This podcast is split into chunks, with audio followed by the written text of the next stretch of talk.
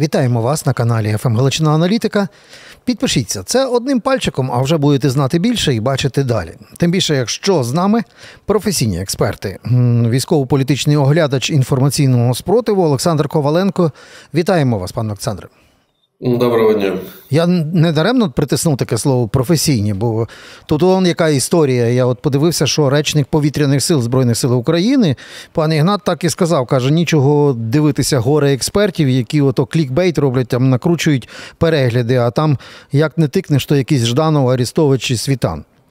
Я так собі подумав, треба вас питатися. Як от е, порадити людям, які факультативно проживають е, інформацію військову, як їм відрізнити, як то кажуть, експерта від Арістовича? Ну, я у цьому не можу нічого порадити. Я виключно даю ту інформацію, яку аналізую самостійно. Усі мої висновки вони самостійні. А от яка це інформація, наскільки вона корисна, це вже не мені робити. А Ось е, такі висновки, якось е, характеризувати професійний є. Чи не професійний в своїй справі, все залежить е, саме від того, хто як відноситься. У кожного, скажімо так, у кожного своя особиста думка. Е, добре, ви так дипломатично е, ви не рухали псевдоекспертів. Ну добре, рухаємося по тому, що є найбільш важливою, а саме хвилює людей і інформації східного і з південних фронтів, бо її не так багато від офіційних джерел, а достатньо тривожні якісь нотки є. От я про те, що е, день почали від оновлених мап Діпстейту, потім заговорили, залунали голоси. Британське міністерство оборони і розвідка каже, на 6 кілометрів від Авдіївки е, просунулися. Ну тобто, ці вже залишки сіл, Ласточкіне, Степове, Сєверне це вже зона. Російської окупації. Ем, чим можна пояснити власне такий достатньо стрімкий просування е, військ? Раніше про 6 кілометрів не ходило. Там 100-200 метрів бувало за день зміна оперативна. Ну тому що нам треба було відходити на відповідно більш вигідні позиції, е, щоб тримати оборону. А ці вигідні позиції вони повинні бути обумовлені відповідно облаштованими рубежами, відповідною фортифікацією і іншими моментами. Якщо говорити про ті позиції, які знаходились одразу на захід від Авдіївки. А вони у разі достатньо потужного тиску без відповідної підтримки, вони були б недостатньо ефективними, та, скажімо так, це більше були позиції для самогубства. А які я маю на увазі фактори підтримки, це, наприклад, артилерія, за якою в нас як були, так і залишаються великі проблеми. Нам не вистачає артилерії, критично не вистачає артилерійського вогню. Окрім всього іншого, росіяни, не дивлячись на те, що вони продовжують втрачати е, літаки, е, вони е, продовжують втрачати свою тактичну авіацію а вони тим не менше її достатньо активно застосовують. Та бо ще І, трохи мають. Е, ну, е, скажімо так, якщо ми говоримо про су 34 в них е, приблизно там до 80 одиниць боєздатних літаків. І це небагато насправді, як для літака такого функціоналу, який вони постійно використовують як основну робочу пташку. Але іншого виходу в них також нема. Це основний елемент для наступу. Ми ще до літаків повернемося. Я просто хочу з Авдіївкою, власне, е, е, трошки більше дізнатися. Е, бачимо дуже ефективні дії, як в самій Авдіївці було, коли третя штурмова зайшла. Так тепер третя штурмова разом з 25-ю повітряно-десантною ну, показали клас за сьогоднішній день. І е, з околиць Орлівки вибили, а перед тим Красногорівку відбили від руських. Тобто штурмові, от такі е, контрнаступи швидкі вдаються. А я зараз, ви кажете, відійти від найбільш е, кращі рубежі. Ну не можемо ми це від офіцерів отримати інформацію, бо вони не можуть таке говорити. Але головний редактор е, Цензорнет Юра Бутусов, е, він в Авдіївці ого-го скільки часу був як воєнкор, і багато відео аналітики ми звітнути мали. Немає сенсу йому не довіряти, але Юра каже, що ну що, вивели з Авдіївки і не на підготовлені рубежі, а в поле без рубежів. Ну, таке. Ну, факт, чи це не факт, ну давайте так. Ще не вистачало нам фото та відеофактажу до всього цього. І тут можна вже статтю е, прикріплювати. Ні, ні, тут фото відео немає. Я про те, що е, або є підготовлений рубіж, або є чисте поле. Третього не дано. Ну от е, в тому то і питання, е, що ми з вами не можемо робити відповідні висновки, наскільки там підготовлені лінії оборони та рубежі наскільки вони відповідають е, усім вимогам е, фортифікації. І де саме є цей рубіж, е, де його нема. Є локація, де може відсутні бути укріплені позиції, є локація, де вони саме побудовані з урахуванням, наприклад, властивостей рельєфу, ландшафту і так далі.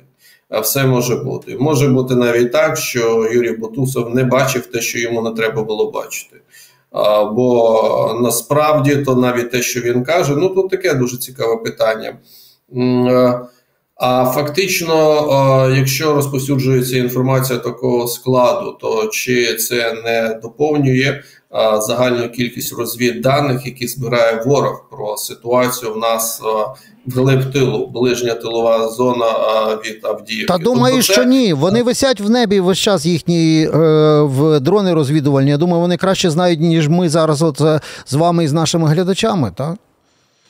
Ну, це дисонуюче питання, тому що а, навіщо після кожного обстрілу або а, після ракетних ударів, дронами, камікадзе нальотами а, відбуваються дві фази. Перша фаза це розвідувальна діяльність напередодні удару, а потім це розвідувальна вже діяльність після удару. Тобто, який результат? Хіба недостатньо інформації з місця? Які також е, надають. Ні, це комплексне отримання mm -hmm. інформації зі всіх джерел. І такий фактор е, це також один з елементів комплексу отримання інформації. Я можу сказати тільки наступне: що у росіян на сьогодні за планами. Е, створення навколо Авдіївки широкого колу буферної зони, яка буде проходити по Степове, Бердічі, Орлівці е, тоненькому і замикатися на водяне. А в цьому напівколі вони вже сформували лінію е, від е, степового на Ласточкине та Сєверне. Ну тут ще в чому проблема, але пане Олександре, ти дивіться, тут в чому ще проблема? Вони не то, що сформували, фактично, вийшовши на ці рубежі, вони мають висоти. Вони мають майже такий кряж, плюс коксохім забетонований тепер в них в тилах. Вони мають ландшафтний варіант. Я от е, дивився і аналізував, а ви, напевно, може більше навіть це фахово зробили. Пам'ятаєте цю історію з першим знищеним танком Абрамс? А вона стосувалася саме 47-ї бригади яку пробували взяти в кліщі, бо бригада має місце в низовині. Е, одним словом, коли стелів прорвали, е, могло бути оперативне оточення. Ви е, використали Абрамс, оточення уникнули, фактично битву виграли, а танк втратили. Ну і тут зразу ну, завжди, як то починається. людське життя, а не танк. Ну так, але в цьому випадку все одно завжди стоїть варіант: ой, дорога техніка. Подивіться, от Бредлі поїхали на платформі в Москву, кудись там русські будуть її показувати, бо вони якусь одну захопили. Абрамс вони так відпрацьовували на федеральних каналах, що в них язики, е, напевно, стерлися. О, це війна. Ми втрачаємо техніку, вони втрачають техніку.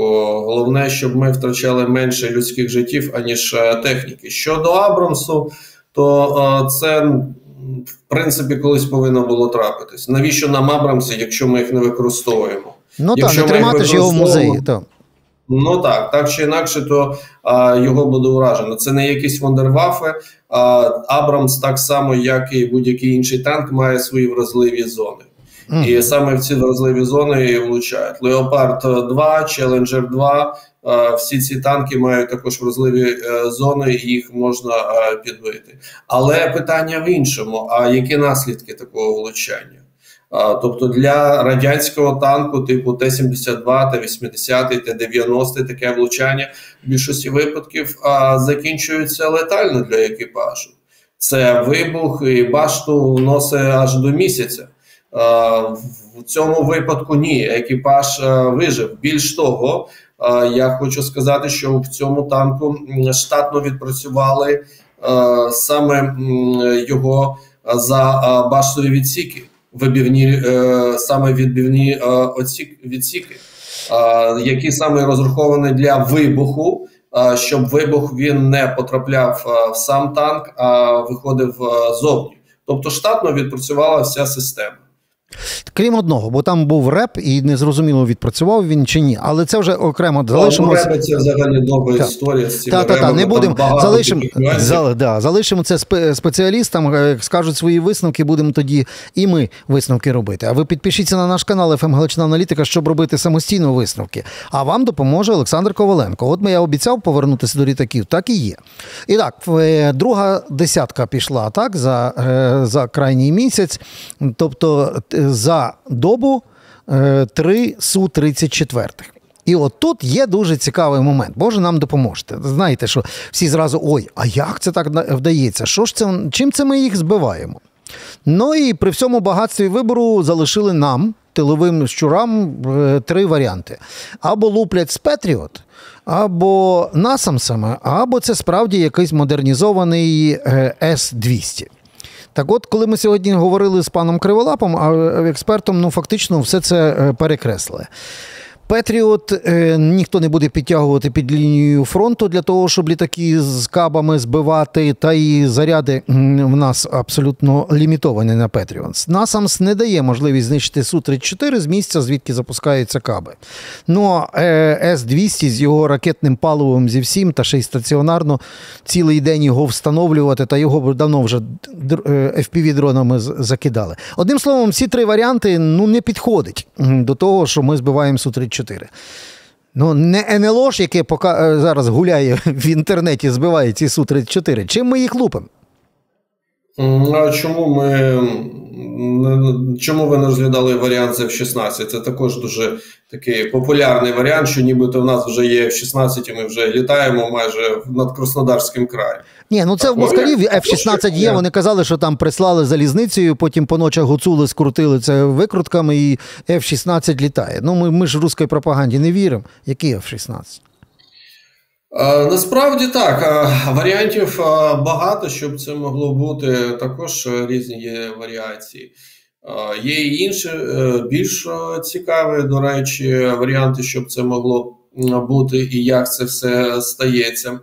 Так, Але що, що, що? Відкрийте секрет.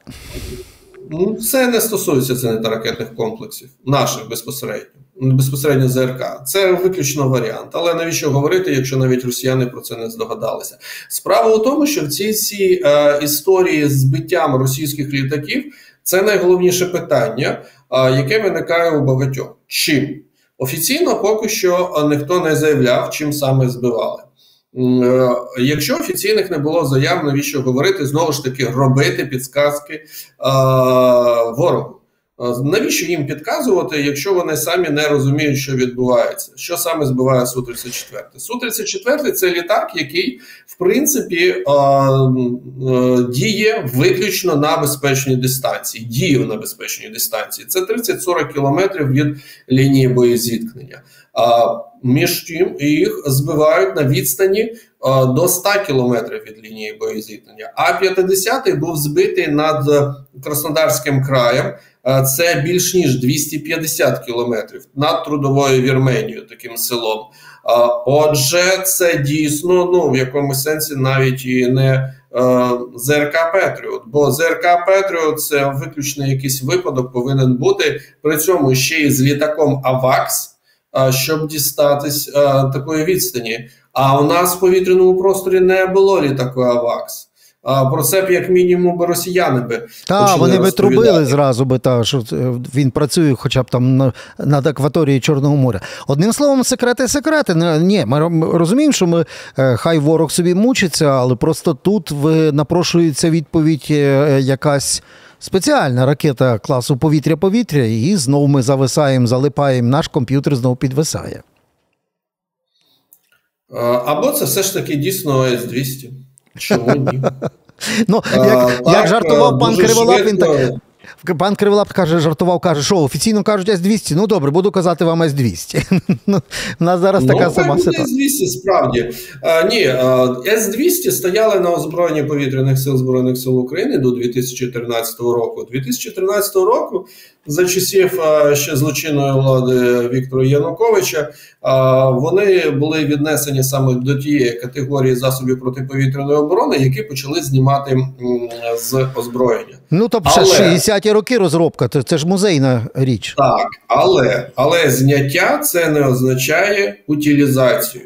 І в нас дійсно велика кількість їх залишилась на збереженні. За цей час о, не стоял, е, технології не стояли на місці. Вони не стояли на місці, і ми бачили неодноразово, як старі технології отримували нові нове обладнання та запчастини та покращували свої характеристики. Так, і нове життя. Ми бачили, як е, е, совкові речі з західних зразків е, підлаштовувалися і запускалися. Ну добре, ми не відкриваємо секрети для ворога. Можемо його полякати, ввести його в оману, сказати, що це не тільки F-16, це F-35 літає, і НЛО теж за нас воює. Може бути і F-35, тому його ніхто і не бачить, бо так, це ж так, так. Ну і так. І бойові голуби з біолабораторії. Одним словом, хай мучиться. Але от там якраз е, цей е, Рюрікович сьогодні виходив шоу робити. Я про бункер Новодєда який там, по-перше, розказав багато цікавих казок. В, в ці сказки руського народу поповнилися однією про те, що Росія обігнала економіку Великої Сімки. Е, це гарна казочка, е, і ще багато казочок. Але ж те, що сказав Дональд Туск, прем'єр-міністр Польщі, все, що стосується військової загрози країни, яка стала на воєнні рейки, тобто на гонку озброєнь, треба сприймати не як е, мрії Путіна, а як реальну загрозу. І от там було згадане в в дідушки Адольфа були згадані два комплекси. Спочатку він сказав про комплекс кінжал. Ну, е, який вже працює в, на російсько-українському фронті, то може два слова скажіть, що це за комплекс кінжал і з чим його їдять, або точніше, як його правильно знищувати? Так, ми вже давно знайомі з кінжалами Х-47-2 Кінжал це гіперзвукова ракета, е, яка ну її гіперзвуковою важко назвати. Він від неї гіперзвук тільки сама швидкість, а властивості гіперзвукової ні, це більш балістична. Або вона зроблена на базі 9М723, 9М728 ОТРК Іскандер. Але Петріот їх щолкає, правильно? Ми ж це бачили? Петріот СМТ. Петріота mm. сам ті їх саме щелкають. Добре, а оцей е, Сармат, ракетний комплекс, про який він так сьогодні е, розпинався. Сармат е, Сармат це міжконтинентальна балістична ракета, е, яка повинна була стати перспективною в першу чергу як носій е, комплексу Авангард. Тобто бойовою частиною в неї повинна була стати саме Авангард. Але росіяни е, зробили саму бойову частину у вигляді комплексу Авангард, але ракета Сармат довгий час не проходила випробування. Вона е, в неї постійно відкладалося випробування, і от тільки в 2020, 2022 році було перше успішне випробування цієї ракети. А після цього якась інформація про те, що були повторні якісь е, успішні випробування її не було. Але одразу після першого успішного випробування вони е, заявили, що запускають в серію серійне виробництво. Як можна серійне виробництво так запускати? Ну я не знаю. Наприклад, за часів радянського союзу міжконтинентальні балістичні ракети випробували роками. Е, і це були не просто десятки, це регулярні були випробування, покращення модернізації і так далі, виправлення помилок, а у росіян тут опа, все вдалося з першого разу.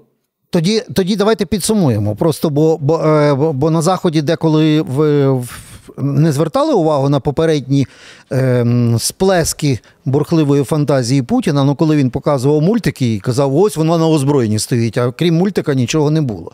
Так в цьому випадку, коли вже е, звернуть увагу зараз і на ті кинжали, які наші ПВО збивають, і на оцей сармат міжконтинентальний, який невідомо є чи нема, летить, не летить, то в принципі це е, чергова спроба зробити більше інформаційний вплив, особливо на Захід, ну разом з погрозами тими, що е, ядерні сили Росії в, в бойовій готовності, це більше інформаційно відповідає е, чи відповідає дійсності дійсній воєнній загрозі?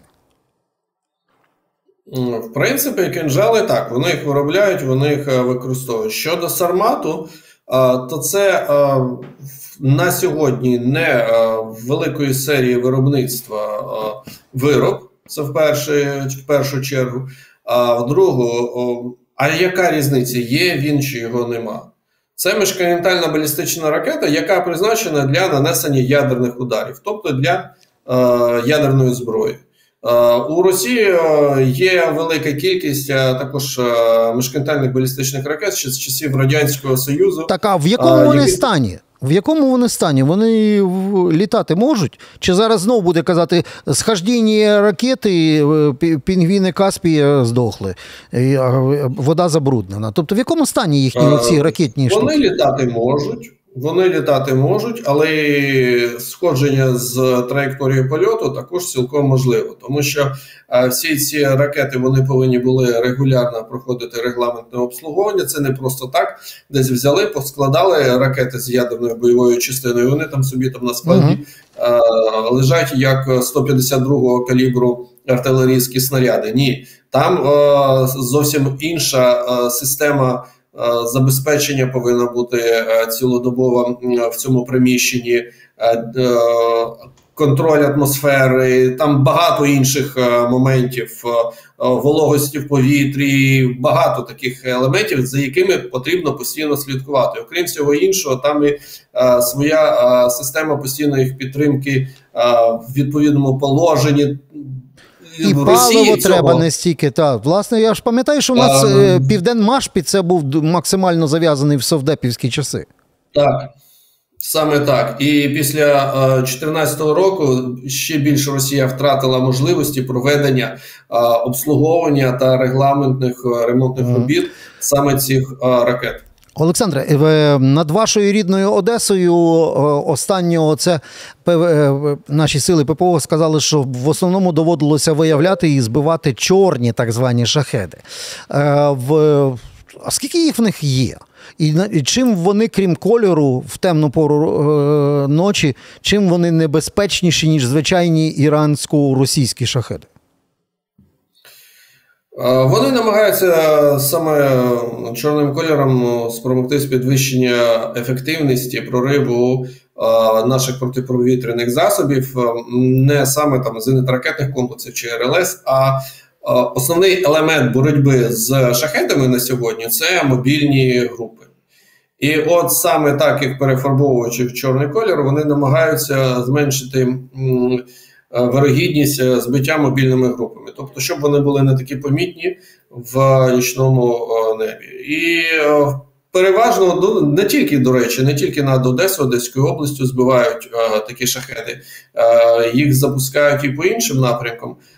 По Україні, але тут інший момент: наскільки швидко можуть саме таку варіацію виготовляти, і в деяких е, випадках вони навіть не мають е, само по собі матеріалу такого е, чорного кольору, а їх просто перефарбовують відповідно, вже коли отримують від Ірану наступну партію. А Іран може виробляти великі кількості шахеди. Вони зараз вийшли майже тобто на тобто це не є е, е, Олександр. То не є якийсь спеціальний матеріал, бо спочатку, коли налякалися, розганяли таку інформацію, що він е, поглинає виявлення ну, променів реп і так далі. Що там якийсь супер-пупер, якась е, знахідка. А вони банально так, от це перефарбують в чорно, як оце в совєтську копійку. Є з перефарбовано, є так, є перефарбоване, а є варіації шахеду в самому Ірані. Вони зараз е, їх е, тільки розпочинають виробляти е,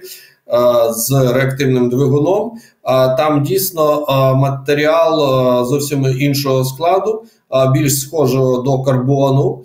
І чи Росія такі отримувала наразі не бачили таких варіацій. Була був було повідомлення, що нібито збито один з таких дронів камікадзе, але офіційно підтвердження так і не було з того моменту. Олександре, дякуємо за фаховий аналіз. Олександр Коваленко, військово-політичний оглядач інформаційного спротиву. Самі ж переконалися, чому треба підписатися на наш канал «ФМ Галичина Аналітика, щоб знати більше, бачити далі і розуміти все, що відбувається. Пане Олександре, дякуємо. До нових зустрічей.